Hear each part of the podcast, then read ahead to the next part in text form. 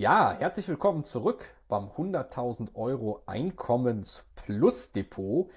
Euch begrüßen heute wie immer im Rahmen dieser Videobeitragsreihe Anton Gneupel vom YouTube-Kanal DB Dividende und ich, David Frank, vom Blog junginrente.de.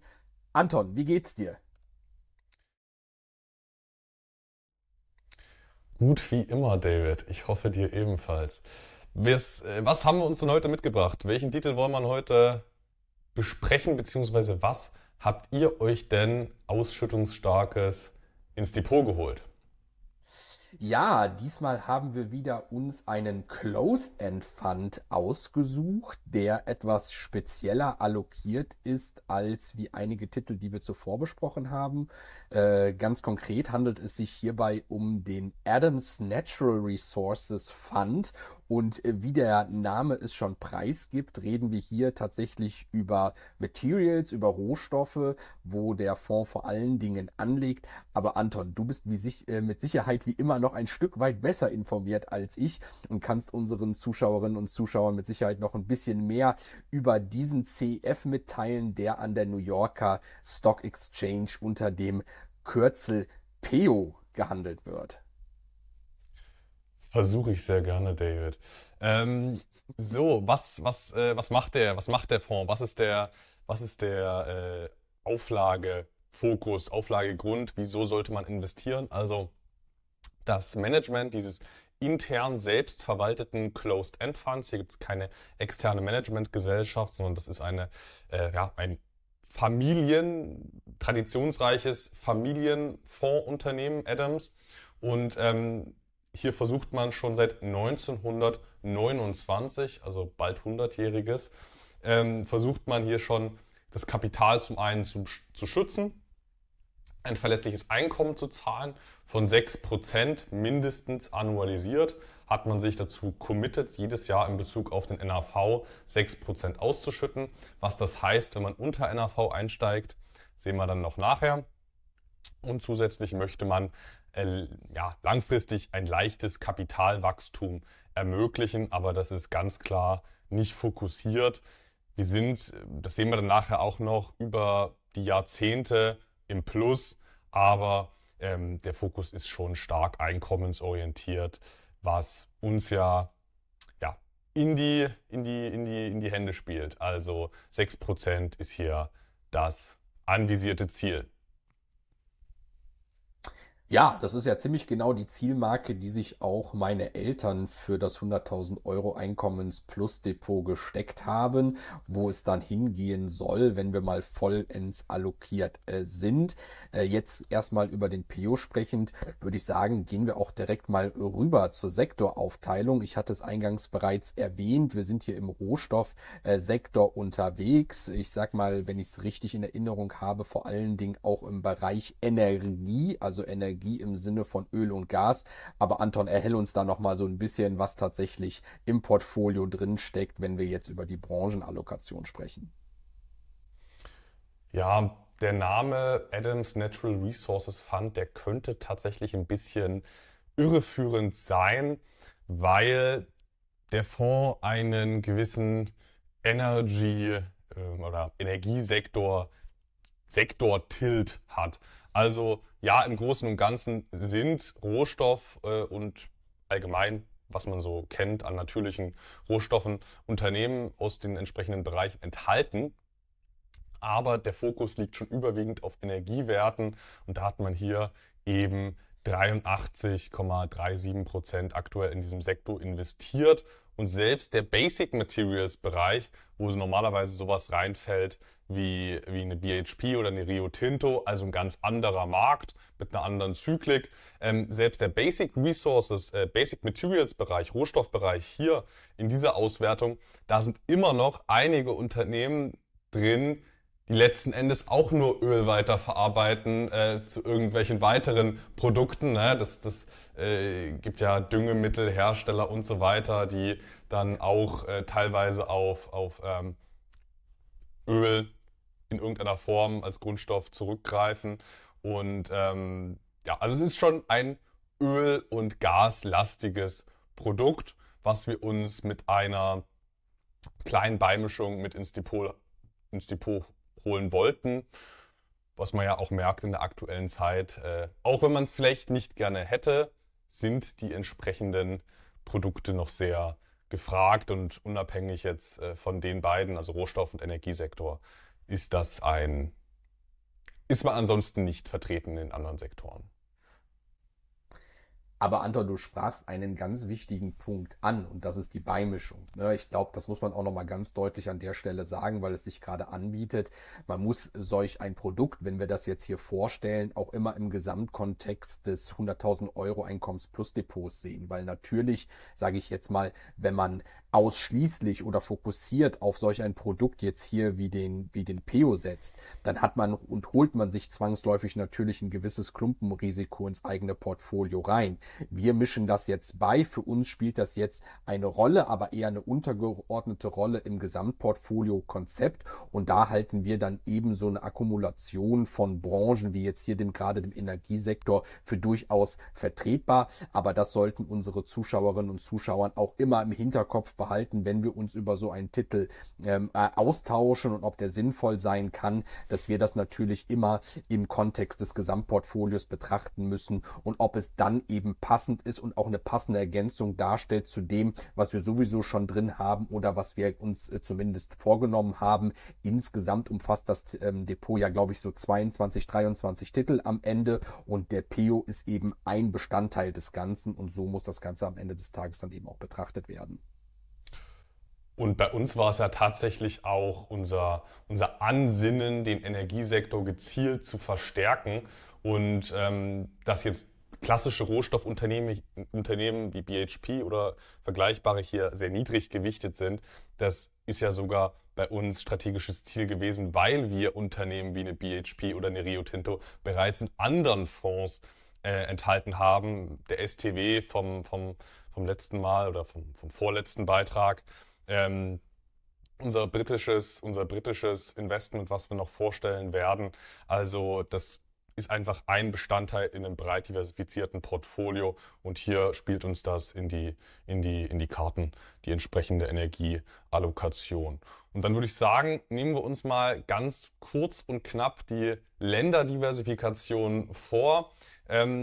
Ich war ja vor kurzem in den USA, und ja, mentalitätstechnisch kann man verstehen, dass der Fonds auch entsprechend allokiert ist. Also für die USA gibt's halt auch, ja, oder für die Amerikaner gibt's halt häufig die USA und dann den Rest.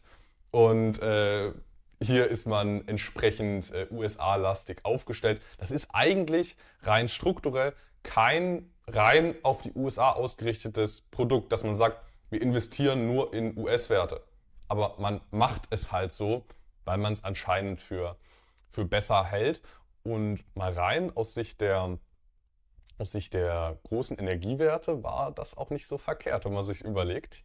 Shell, BHP war eher cleverer, die unterzugewichten im Kontrast zur US-Konkurrenz. Aber gut, da sind wir jetzt natürlich im Bereich des Stockpickings. Auf jeden Fall macht der Fonds das Ganze so, und die Briten sind noch minimalst vertreten.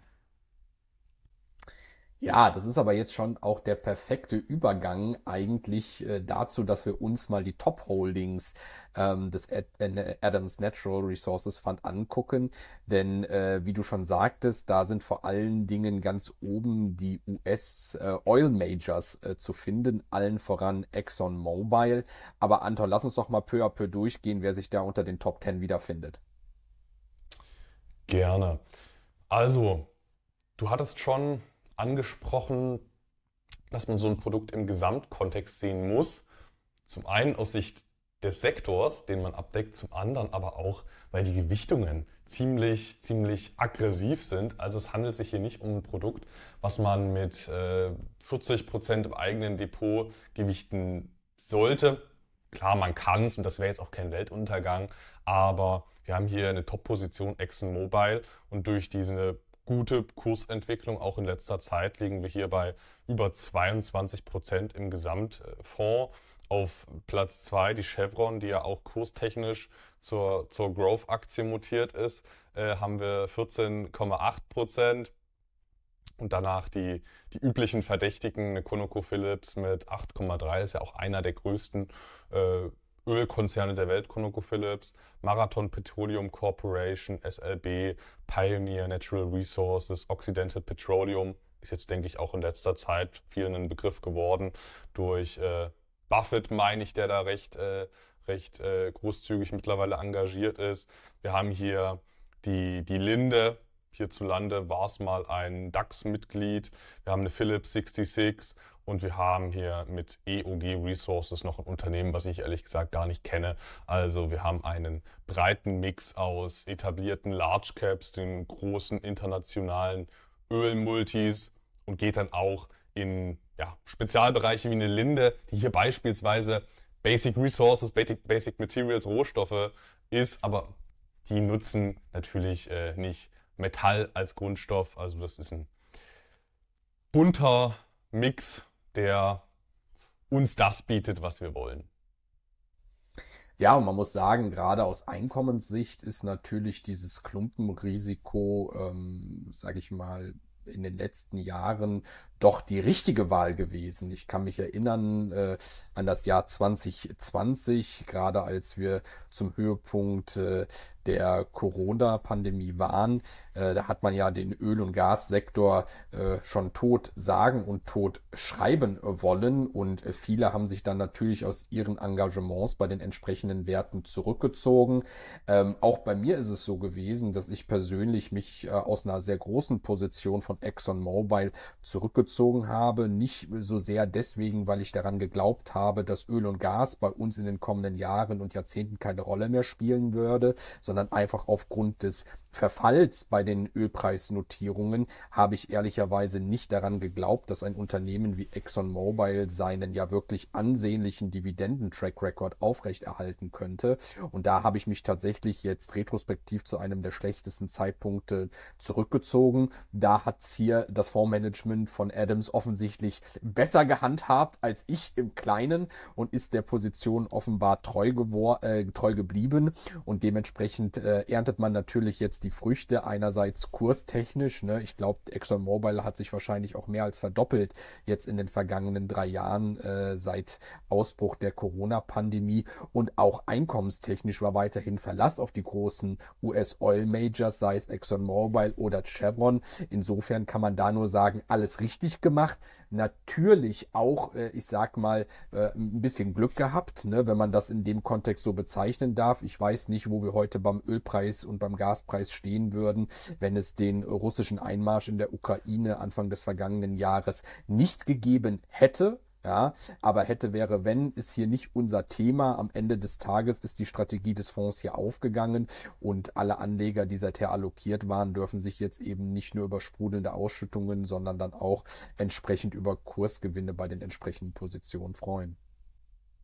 Ja, so eine Rückblicksbetrachtung ist immer ganz interessant, ne? Aber so wirklich wahnsinnig viel für die Zukunft lernen kann man dann meistens eben nicht, weil man kann die Ergebnisse nicht linear fortschreiben und kann letzten Endes immer anders laufen, als man es vielleicht erwartet hat. Aber du hast einen ganz interessanten Punkt angesprochen, David, nämlich das Thema Verlässlichkeit der Einnahmen. Und da ist es eben in dem Fall wirklich clever gewesen, die USA überzugewichten bei der Titelauswahl, weil rein mentalitätstechnisch oder rein was die Anreizstrukturen auch angeht, sind die US-Amerikaner einfach sehr einkommenstreu, möchte ich es mal sagen. Das hat einen extrem hohen Stellenwert, die Zahlungen, die Kapitalrente aufrechtzuerhalten. Das ist elementarer Unternehmensbestandteil, wo das in Deutschland so eine Geschichte ist,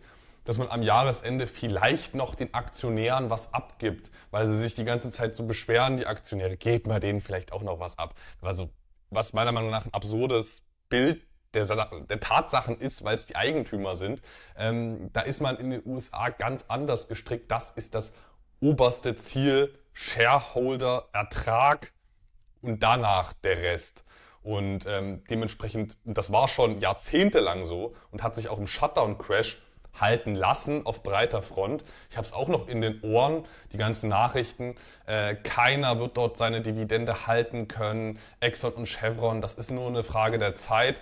Wer hat durchgehalten? Exxon und Chevron haben durchgehalten, haben ihren Status verteidigt. Man muss gar nicht immer steigern. Aber ich finde, was die Kontinentaleuropäer gemacht haben, war meiner Meinung nach, gut, jetzt sind wir schon sehr im Einzelaktienbereich, meiner Meinung nach, man sieht ja, es geht ja beides, ne? Und der Markt hält das für einen schlechteren Weg, den die Briten da eingeschlagen haben. Aber gut, ich möchte mich jetzt nicht zu weit aus dem Fenster lehnen. Das kann sich alles auch noch über die Zeit nivellieren, solche Geschichten, und vielleicht stehen wir in 5 Jahren wieder ganz anders da und die Briten sind die heiß gelobten. Auf jeden Fall war aus Einkommenssicht die Wahl der US-Amerikaner nicht verkehrt. Dann lass uns doch mal, wenn du magst, David, die Einkommensentwicklung des PEOs unter die Lupe nehmen.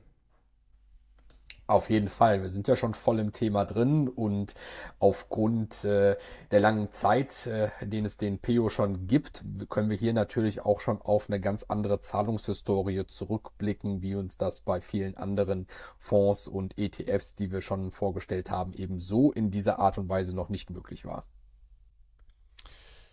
Ja, ich habe hier nur mal die Historie seit 1992 mitgebracht. Der Fonds schüttet aber schon seit über 80 Jahren kontinuierlich seine 6% PA in Bezug auf den NAV aus.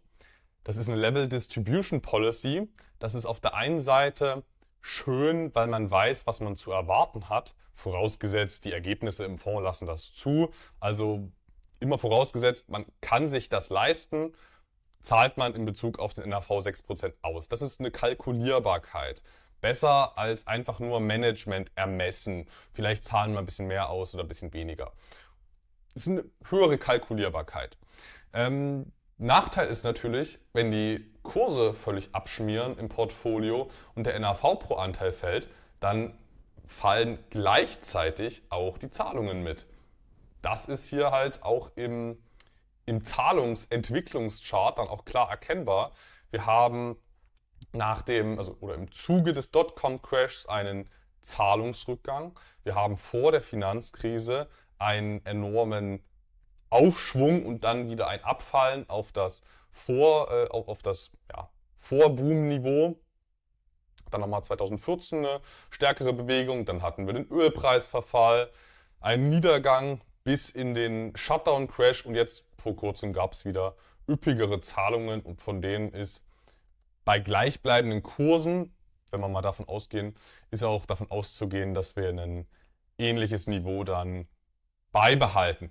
Aber das ist eben die Level Distribution Policy, Kopplung von Ausschüttungen an den NAV. Das ist gut und schlecht zugleich. Es ist Kalkulierbarkeit, aber wenn die Kurse voll gegen einen laufen, ist es eher negativ. Ich finde es aber hier vertretbar, weil man weil es ja für uns eine Beimischungsposition ist. Wir sehen es dann auch noch mit dem Kaufvolumen. Das ist ja keine Position, die wir mit 20% haben, sondern mit gut 2%.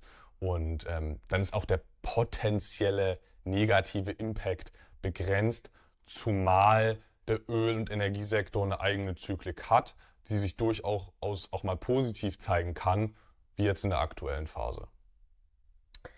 Ja, genau. Das erklärt dann nämlich auch sehr gut, warum wir hier so eine schwankende Zahlungshistorie haben.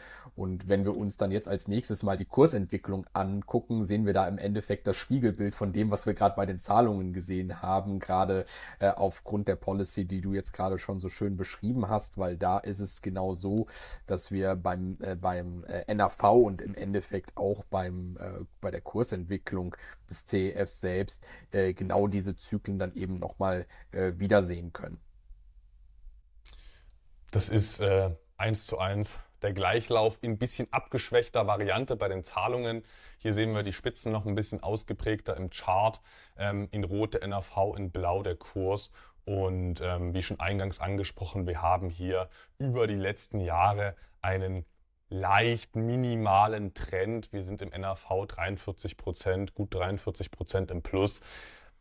Wenn man sich überlegt, was der Fonds hier kostet, aktuell 0,65%, also 65 Basispunkte pro Jahr, in Kombination mit so einer 6%igen Ausschüttungspolitik, dann ist auch verständlich, wenn man im Aktienmarkt so 8% ungefähr im Schnitt erwarten kann, da bleibt was über, da ist Potenzial zu wachsen im NAV. Und das ist auch in etwa ziemlich genau dieses gut 1%, was da verbleibt an Spielraum. Ziemlich genau das haben wir dann hier auch über die letzten Jahre, über die letzten Jahrzehnte als Zuwachs gesehen. Bietet uns also genau das, was wir wollen. Hohes Einnahmepotenzial bei Potenzial, zumindest nominal, eine langfristig positive Tendenz zu haben. Jetzt ist es natürlich interessant, diesmal haben wir ja wieder einen Closed End Fund und keinen ETF, wie bei unserem letzten Video beispielsweise zum JP. Das bedeutet aber natürlich gleichzeitig auch, dass wir hier wieder ein Auge darauf haben, dass wir in solch einen Closed End Fund mit einem Discount reinkommen, mit einem Discount, so dass eben das aktuelle Kursniveau des CEFs nach Möglichkeit möglichst stark unter dem aktuellen NAV notiert. Und vielleicht schauen wir uns einfach mal an, wie da die Entwicklung in den vergangenen Jahren war und wo sich meine Eltern diesen Titel dann haben sichern können für das 100.000 € Einkommensplus-Depot. Ja, der CEF, der PEO, der notiert traditionell mit Discounts, wo ich tatsächlich gar nicht mal unbedingt den großen Grund sehe. Also das ist jetzt kein Fonds, der strukturell Probleme hat. Das ist ein vernünftig gemanagter Fonds mit einer vernünftigen Kostenquote. Ein Grund könnte sein, dass die Kostenquote durch das interne Management relativ variabel ist, zumindest prozentual. Also wenn das Gesamtfondsvolumen sehr niedrig ist, weil die Kurse niedrig sind, dann steigt die prozentuale Managementkostenquote, weil der Kostenblock ungefähr derselbe ist. Wenn die Kursnotizen steigen, das Volumen steigt, sinkt die Kostenquote. Deswegen lag man vor über einem Jahr noch bei über 1% und jetzt haben wir 0,65%. Das könnte ein Grund gewesen sein und die letzten Jahre davor waren ja eher von einem niedrigeren Volumen durch niedrige Kurse geprägt. Aber ansonsten, das ist ein gutes Produkt, was meiner Meinung nach hier zu Unrecht von uns mit dem hohen Discount erworben werden konnte. Aber gut, wir haben uns das Ganze zu Nutzen gemacht. Wenn uns das Ganze jemand so geben möchte, dann nehmen wir es auch zu einem vernünftigen Preis. Und das sehen wir hier auch in der entsprechenden Grafik. Also wir haben uns einen überdurchschnittlich guten Discount gesichert. Wir können uns jetzt mal bei den Stammdaten nochmal die Details ansehen. Also ihr habt euch den Titel zum 17.03.2023 einbuchen lassen. Ganz wichtiger Punkt, ihr habt nicht direkt gekauft, das geht gar nicht, sondern ihr habt euch den andienen lassen. Das ist ein Closed End Fund, der über Stillhaltergeschäfte erworben werden kann, beispielsweise. Der Adams Natural Resources Fund, den wolltet ihr ursprünglich oder hatten wir uns so abgesprochen, dass der 3% einnehmen soll.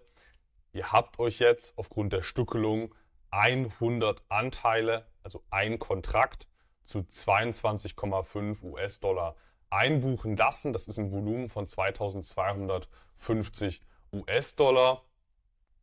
Also ein bisschen weniger als das, was wir ursprünglich haben wollten. Wir hätten jetzt auch 2 Kontrakte nehmen können und das Ganze dann reduzieren können. Aber das ist ja mit gut 2% immer noch in dem Bereich, wo wir den Titel haben wollten. Und ob man das jetzt um 2 oder 3% hat, das ist nicht kriegsentscheidend in so einer Gesamtportfolio-Allokation. Und erfreulich ist, ihr konntet euch bei diesem Titel, den habt ihr auch bei der ersten Stillhalteroperation habt ihr den schon direkt eingebucht bekommen. Also das erste Mal, wo ihr euch ein Limit gesetzt habt, ein Limit Order eingestellt habt zu 22,50. Und das erste Mal wurde dieses Limit gerissen und ihr wurdet eingebucht, angedient.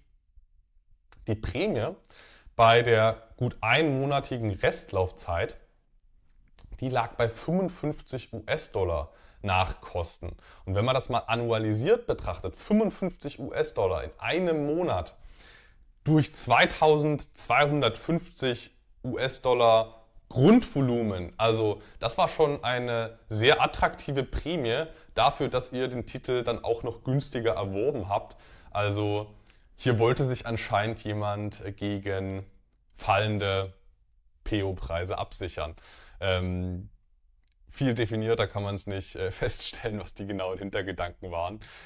Auf jeden Fall die Barrendite durch den...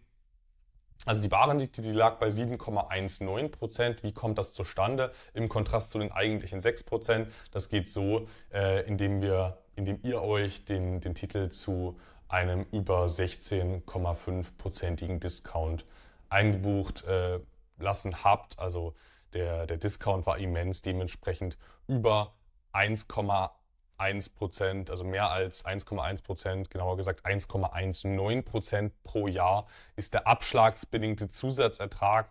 Und wenn wir das auch ins Verhältnis zur Kostenquote setzen von 0,65%, ist es schon eine attraktive Ausgangslage. Ihr habt ein solides Large-Cap-Energieaktienportfolio jetzt im Bestand. Ihr habt eine Kostenquote, die überkompensiert wird, einen Zusatzertrag, der dann netto immer noch einen jährlichen, ja, ich möchte nicht von Free Lunch sprechen, aber eine laufende Vergütung dafür, dass ihr den Titel günstig angenommen habt, dass ihr zur richtigen Zeit die Hand offen gehalten habt und Liquidität gegeben habt. Und zusätzlich besteht theoretisch auch noch abschlagsbedingtes Upside-Potenzial, wenn sich die Bewertung vielleicht auf nur 13% oder nur 12% Discount normalisieren sollte. Also das sind jetzt erstmal die harten Daten, Zahlen, Fakten. Ja, war natürlich jetzt ein nicht allzu schlechter Einstiegszeitpunkt aus der Perspektive der NAV-Bewertung. Das heißt natürlich nicht, und das muss man, glaube ich, an der Stelle auch immer wieder hervorheben, um etwaige Irrtümer aus dem Weg zu räumen. Das hat jetzt nichts wirklich mit Market Timing zu tun, ne? Es kann auch sein, dass der Ölsektor oder gerade der Ölsektor, weil der ja für diesen Fonds so maßgeblich ist, über die nächsten Monate ganz bescheiden nur an der Börse läuft. Dagegen können wir uns nicht absichern am Ende des Tages. Das ist ein Risiko, was man mit so einem Investment dann einfach eingeht. Und da hilft uns am Ende des Tages dann auch die, wie gesagt, aus NAV-Sicht günstige Bewertung nichts. Das kann immer wieder eintreten. Dagegen versuchen wir uns hiermit gar nicht abzusichern. Aber natürlich, wenn man weiß, was in dem Portfolio drin steckt und was das eigentlich wert wäre, und wenn wir da hier mit, weiß ich nicht, 14, 16, 18% Discount reinkommen, dann ist das auf jeden Fall etwas, was wir zumindest zum Status Quo des Kaufzeitpunktes, das kann uns keiner mehr wegnehmen, ne? Und das ist, glaube ich, gerade das, was Closed End Funds an sich auch so interessant macht, dass man einfach die Möglichkeit hat, den Euro für eben 80 Cent oder 85 Cent oder manchmal sogar 75 Cent zu erwerben und sich damit die von Anton angesprochene Zusatzrendite eben einzuloggen. Deswegen, Anton, nochmal vielen Dank an der Stelle, auch dann für den Hinweis, dass es sich da zum Kaufzeitpunkt um eine günstige Gelegenheit gehandelt hat aus NAV-Sicht. Die haben wir gerne wahrgenommen und die ist dann ja auch durch die direkte Ausführung unserer Put-Option so eingetreten. Ich glaube, damit haben wir jetzt aber das Bild über den PEO auch weitestgehend vollendet. Das, was wir euch haben erzählen können, haben wir zum Besten gegeben. Ich hoffe, das war wieder mit Mehrwert für euch verbunden. Wir machen uns ja schon, wie ihr wisst, sehr viele und detaillierte Gedanken zu den einzelnen Produkten, die den Weg in unser Depot finden sollen. Das vorausgestellt, ist es natürlich trotzdem so, dass ihr euch, wenn ihr einen dieser ETFs, dieser CEFs oder ähnliches selber ins Depot holen möchtet, euch auch eigene Gedanken anstellen müsst, wie das eben bei euch im Gesamtportfolio-Konzept ausschaut, ob das wirklich ein Produkt ist, was auch zu euch passt, was zu euren Bedürfnissen passt, was zu eurer aktuellen Vermögenssituation und Allokation passt. Die kennen Anton und ich nicht. Wir haben eben dieses Produkt uns jetzt hier in das Depot meiner Eltern geholt, weil es eben sehr gut in den Gesamtkontext des Portfolios passte. Macht euch bitte eure eigenen Gedanken, weil wir, Anton und ich, wir können keinerlei Haftung dafür übernehmen, was ihr aus den Informationen macht, die wir heute euch hier mal wieder präsentiert haben. Trotzdem hoffen wir natürlich, da trotzdem ein bisschen als Ideenspender fungiert zu haben. Und Anton, an dich an der Stelle wie immer auch ein großes Dankeschön für dein Arbeit, die du nach wie vor in dieses Projekt hier reinsteckst. Insbesondere meine Eltern, aber auch ich sind dir da natürlich nach wie vor zu hohem Dank verpflichtet. Ich mache das doch sehr gerne. Ist doch ein schönes Projekt hier für uns beide. Genau, ich denke, die abschließenden Worte waren sehr wichtig und insbesondere auch nochmal die Einordnung zum NAV-Discount. Also das ist jetzt nicht die Garantie zum schnellen Kursgewinn, sondern das ist einfach das Einloggen einer guten Ausgangslage, die unter anderem günstige Kosten oder Netto-Null-Kosten für uns oder für deine Eltern, um es genauer zu sagen, ermöglicht. Und damit bedanke ich mich fürs Gespräch, für die Zeit und dann bis zum nächsten Mal, David. Ja, bis zur nächsten Besprechung. Bis dann, Anton. Vielen Dank.